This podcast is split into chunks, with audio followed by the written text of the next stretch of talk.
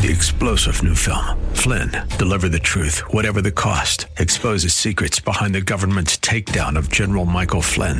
Flynn knew what the intel world had been up to. He ordered the first audit of the use of contractors. This set off alarm bells. He told the truth. He was the most dangerous person for Donald Trump to hire. They had to get rid of Flynn. Flynn, deliver the truth, whatever the cost. Available now. Watch it today. Go to salemnow.com. Salemnow.com. The following program is sponsored by Ron Geyer Roofing. The Bible describes events that will mark the last days or end times. 2 Timothy 3:1 says, "This know also that in the last days perilous times shall come." Matthew 24:44 tells us, "Therefore you must be ready, for the Son of Man is coming at an hour when you do not expect him." Bible teacher Ron Geyer leads us through scripture that will help us to remain strong in the Lord. End Time Insights with Bible teacher Ron Geyer starts now. Good evening, everybody. Ron Geyer back with End Time Insights. Thank you very much. We are always excited to do that. We're talking about the book of Revelation. We've gone through the seven churches, chapters two and three. Now we're in chapter four. And I always call chapter four, verses one and two, the rapture of the church. And I've been taking a week or two. I'm going to take this week also. I just want to give you some reasons why people don't think that the rapture of the church is imminent. Uh, they're confused in their thinking. They think it's not as close as I think it is. And I'm going to give you scriptures and reasons. I gave you some last week to show you why I think it's right around the corner. And it's so important. You've got to understand this. But I want to focus today on, well, let me quickly review. Why do Christians think that the rapture is near? We talked about it. There's deception, wholesale deception. Jesus said one of the signs right before his uh, coming back would be that many would be deceived. Well, obviously, that's it. Lawlessness is another reason why we think that the uh, rapture of the church is imminent. The world has been steeped in lawlessness for centuries, but only recently has America fallen into lawlessness that's been taking place pretty much since the Obama administration declared war on authority, and we've seen it now um, under the Biden administration. Trump, President Trump, tried to bring back a level of law and order, and now that's been done away with. The police now are the targets of the socialist left. They are trying to remove respect for authority in every aspect of our lives. Another witness that we are near the rapture, it would be the regional and ethnic conflicts that Jesus talked about. We see them over there in the in the Middle East, in the land where the Muslims are just doing their thing, and there's crisis there every other day. You've got the explosion of tribulation. That's another sign. 100,000 Christians lost their lives last year for Christ. We just seen it in Afghanistan. I got a email from somebody the other day that the underground church at Kabul is no more. They have been persecuted. They have been martyred for their faith. And the underground church in Kabul is a thing of the past. Just amazing, amazing. And then, of course, Israel, the rebirth of the nation Israel, May 14th, 1948. So I was telling you about that, and I want to close that topic why I think the rapture of the church is imminent with 2 Timothy 3, uh, verses 1 through 5. You've heard me preach on them before, but it's so important that we get this out there.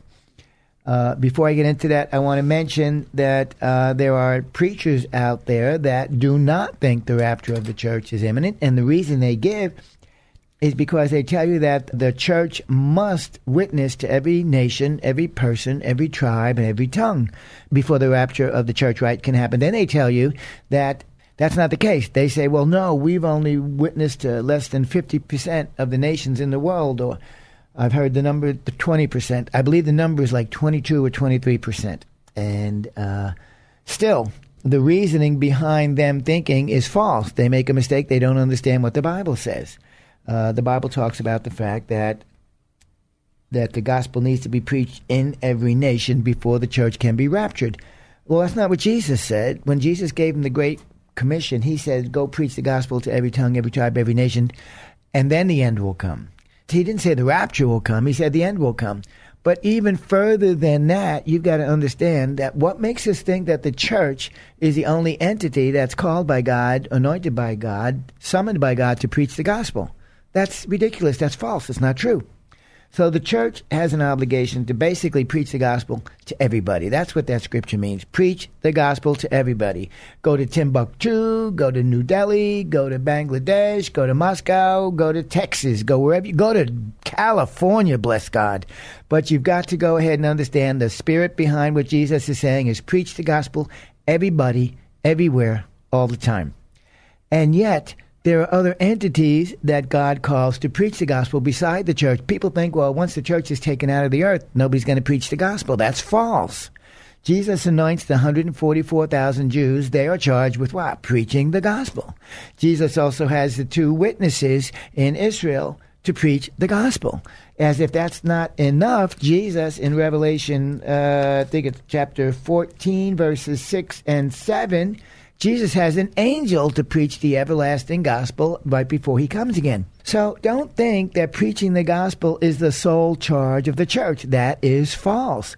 God has Jews, He's got two witnesses, and He's got angels that are going to preach the gospel before the end comes. That's exactly what that scripture means. God's got it covered. Don't put the burden on the church because you falsely put the church into a sense of security that we're not leaving here yet.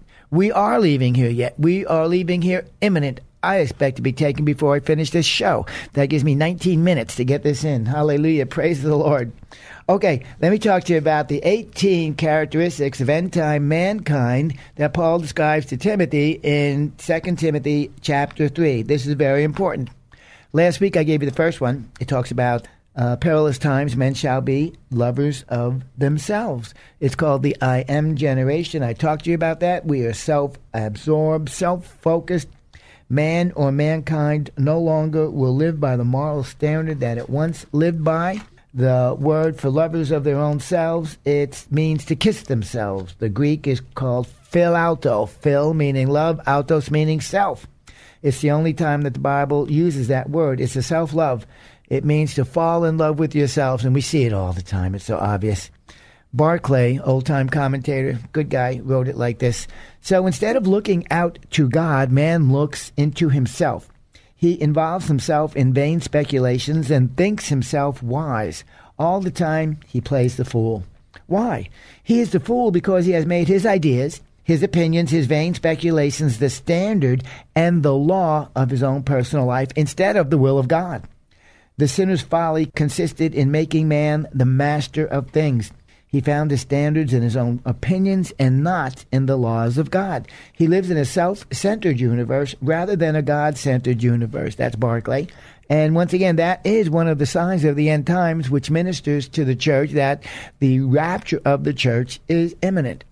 Okay, also, man would be covetous. He'd be lovers of money, but not for accumulating wealth, but he's covetous of the money in the sense that the pleasures that it buys him, the things that it affords him to make his life comfortable. And in the church, we don't want to come against the comfort of man. We want to make sure they're comfortable. Uh, seeker friendly. What do you want in a church service? No, you ask God what he demands in a church service. Satan, Covetousness, Satan coveted the worship of God alone. And we're copying that in a sense also. We are self loving. We are comfortable. We decide what we want to hear in the gospel. Who was it? Spurgeon. I heard it. I think a friend posted it today. What was it? It was you don't preach the sheep, the goats. What is it? Oh, yeah, you feed the sheep and you don't entertain the goats we've got it backwards a little bit. We're not feeding the sheep and we are entertaining the goats. So men would be lovers of their own selves, they would be covetous, they would be boasters, and we've seen this.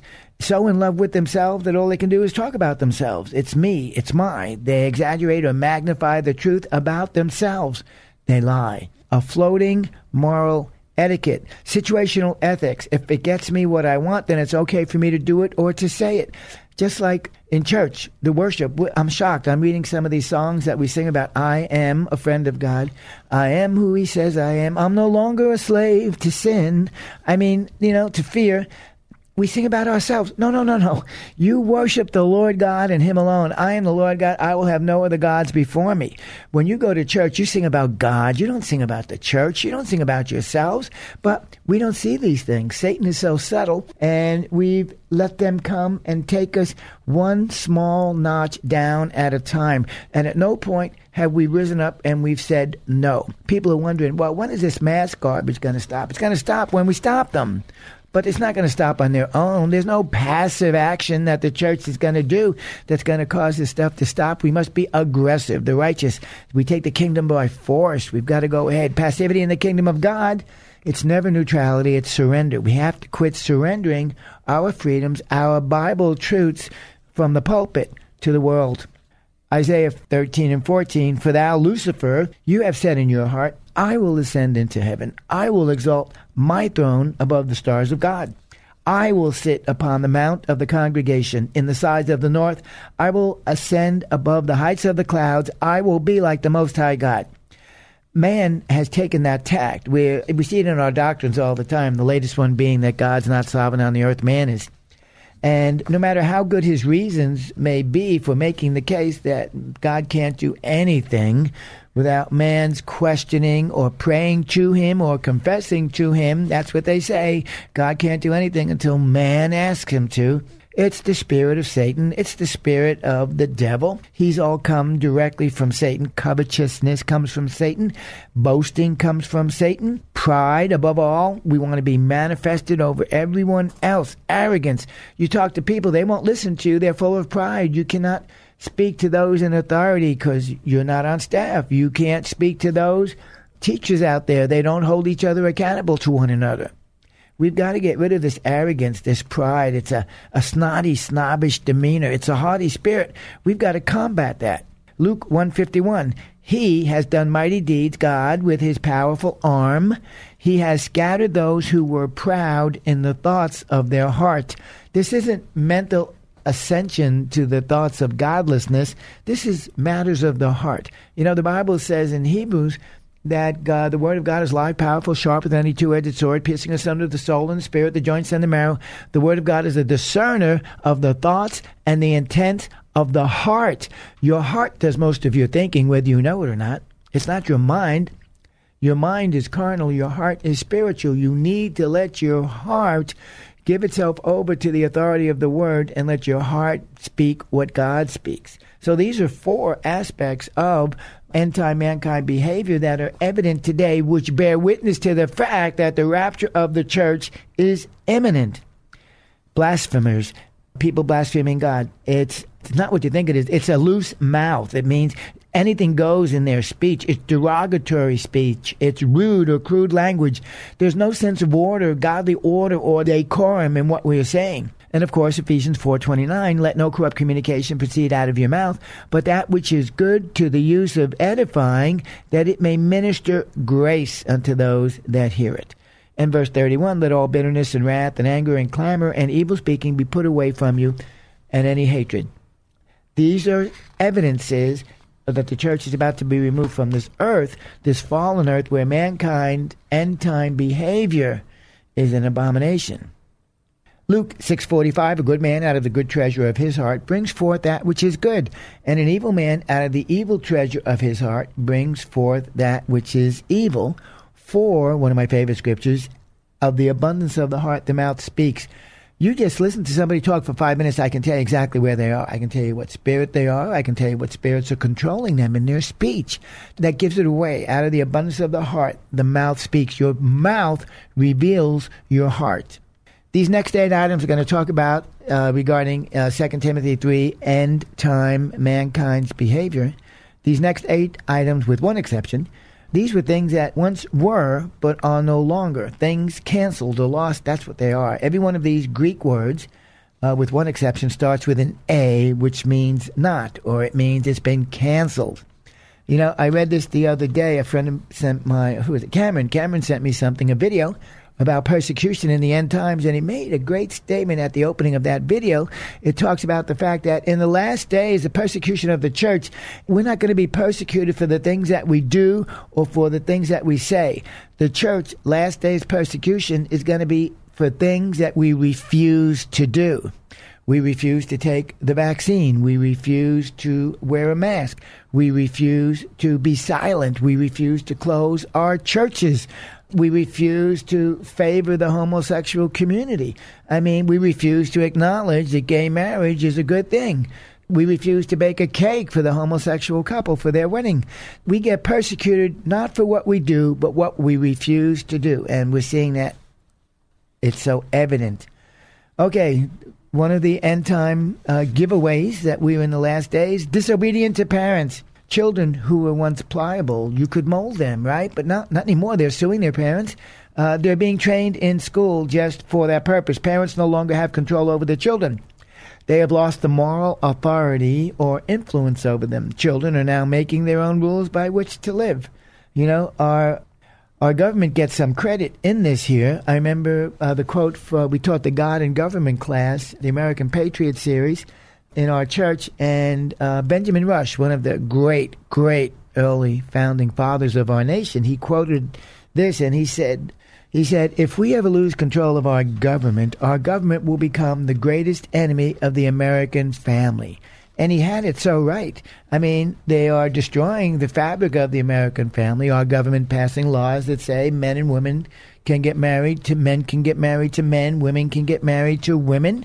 They are they've got like six, eight, twenty, fifty different sexual orientations by which you can define yourself by. It's just the government passing laws, anti God laws, destroying the fabric of the American family. Abortion making the murder of your children legal. That is sick. So they'll be disobedient to parents. They'll be unthankful. Once again, this is another sign that the rapture of the church is near because in 2 Timothy 3, it talks about Paul warning Timothy right before the Lord comes, there will be evidences in the culture, in the behavior of man, and he gives the list of 18 items. Another one of them is being unthankful. It means lost. We've lost being grateful. We're no longer grateful. We're no longer thankful for the things that God's placed in our lives. Our attitude is one of, you know this word, entitlement. We've got whole cultures, whole sections of the American populace thinking that they're entitled to them, that they're owed something. Romans 121 talks about that.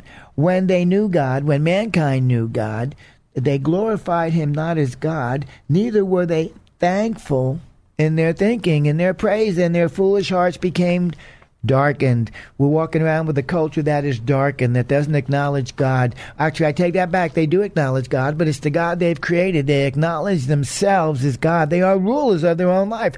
You understand? If I don't allow God to um, lead me and guide me in the way that I should go, if I don't let His Word be my final authority in all doctrine, if I don't pray and ask for the direction of the Holy Spirit to lead me and guide me in the way that I should go, I have knocked God off the throne of my life. I have taken control of my life again. I have made myself an idol in the sight of God. That's what he's talking about here. Not only is mankind unthankful, but he's also unholy. We are irrelevant. No, we are irreverent. We've lost something being considered sacred and making it ordinary. There were things that were holy, just like the the communion service that we take. We've made that about ourselves now. Prayer is supposed to be a holy time, but we've made that about acquisition. Our faith is a holy gift from God, and yet we're using that. I call it the gospel of acquisition. What can I get from my faith? Ideally, if uh, you know it's a gospel about others, it's not a gospel about me. And if I'm using my faith properly, I am interceding for your best. I am interceding for your healing. I am interceding for understanding for God that I can serve you better. These are holy things. 2 Timothy 3 3, without natural affection, these people are truce breakers. They are false accusers. They're incontinent, fierce, despisers of those that are good. Basically, without natural affection, you can look at that two ways. That means the loss of the love of the family. There's no Greek for the word natural, okay? My wife's opinion is it's the loss of the God given composition of the family unit, which is one mom, one dad, brothers, and sisters. It's talking about the replacement of that with the new normal family unit. I saw a, a Facebook post somebody put out there. The ex presidential candidate, uh, Peter Buttigieg, Buttigieg, I don't know if I said that right. Anyway, there was a picture of him and his boyfriend, and they each had a baby in their hand. And people are congratulating them. They are a married couple, and they are congratulating them on the, well, obviously it's not the birth of their children, but I guess they each adopted somebody. Father God, right now, I pray that you have mercy on those children in the name of Jesus, that you would keep them from the deception. Satan, go far from their borders. I mark them for Christ. I apply the blood of Jesus over them. Hallelujah, Father God. No weapon that is formed against them shall prosper in the name of Jesus. Oh God, I mark those children for God. Hallelujah. Without natural affection. I mean, men and women going after one another in lust. Romans 1 talks about that. There are truce breakers they break treaties. Basically, it's talking about divorce, a broken covenant, differences that could no longer be worked out. What is that? No fault divorce, right? One of the worst things that happened to marriage in the name of the Lord in, in, in, since the inception of marriage. You can't be blamed. You, you, hey, irreconcilable differences. There it is. We're not going to call it anything other than the fact we don't get along. That's what it is. We want divorce because we don't like each other anymore. A sign of end time mankind behavior in his fallen state that will lead us right into the removal of the church from the earth. False accusers, the word there is diablos, devils, devils, devils. That's exactly how Paul writes it in the Bible. The one exception to the other eight words is previously noted. There's no cancellation of anything good here. Without natural affection, canceled out natural affection, right? Unthankful, canceled out thankfulness disobedient to parents, canceled out, children obeying mom and dad. Here we are, false accusers. In the Bible, Paul just writes it down devils, devils, devils. The devil is false. If it's global, it's God. If it's false, it's the devil. Incontinent, lost the ability to exercise self control over anything and everything. They are fierce. That means there's a widespread problem that we have a cruel and barbaric and uncivilized generation. You know, in Roman days, you would have to go to the Colosseum to see barbaric behavior. All you got to do is turn on your TV now. Watch any political rally. Watch the way they treat the police. Watch the way they treat one another. Black Lives Matters. I mean, they wear masks, they hide themselves, and they go ahead and they commit these intolerable acts that violate the law, and they walk away like nothing happened. I heard that uh, you can walk into a grocery store in California now, steal what you want, and they just let you take it. Amazing. Amazing. Despisers of those that are good. The loss of the love for good things. Americans has lost the love for what is good. A strange reversal of how things once were. No laws to protect the good people, but now laws are written to protect the bad people. 2 Timothy 3 4, traitors, heady, high minded, lovers of pleasure more than lovers of themselves. I mean, you know what a traitor is? They betray their oaths, they betray their covenants.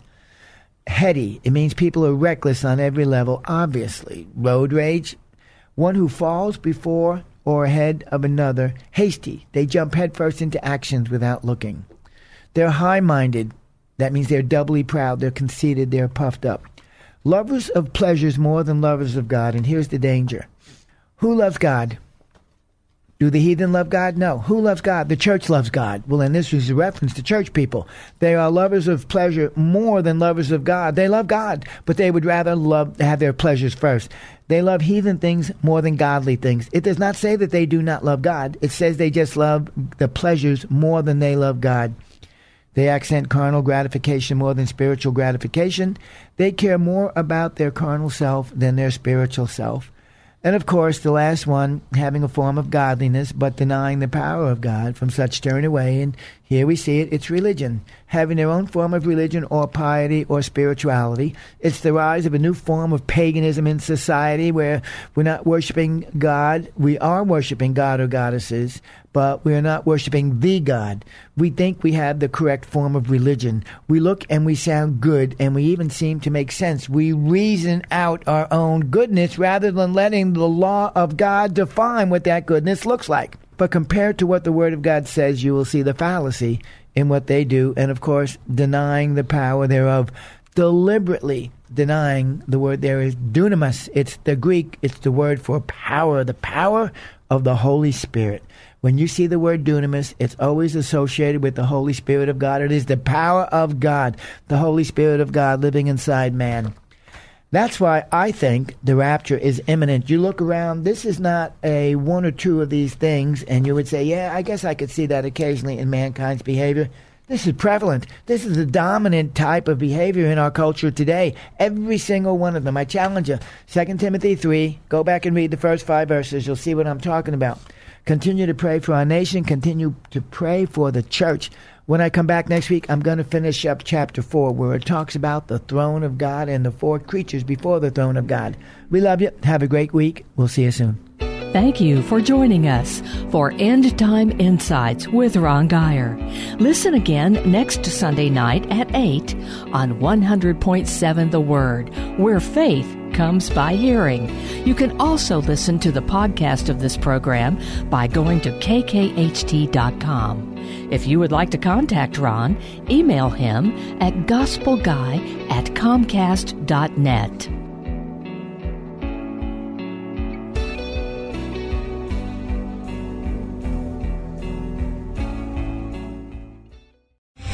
Three star general Michael J. Flynn, head of the Pentagon Intelligence Agency, knew all the government's dirty secrets. He was one of the most respected generals in the military. Flynn knew what the intel world had been up to. He understood its funding. He ordered the first audit of the use of contractors. This set off alarm bells.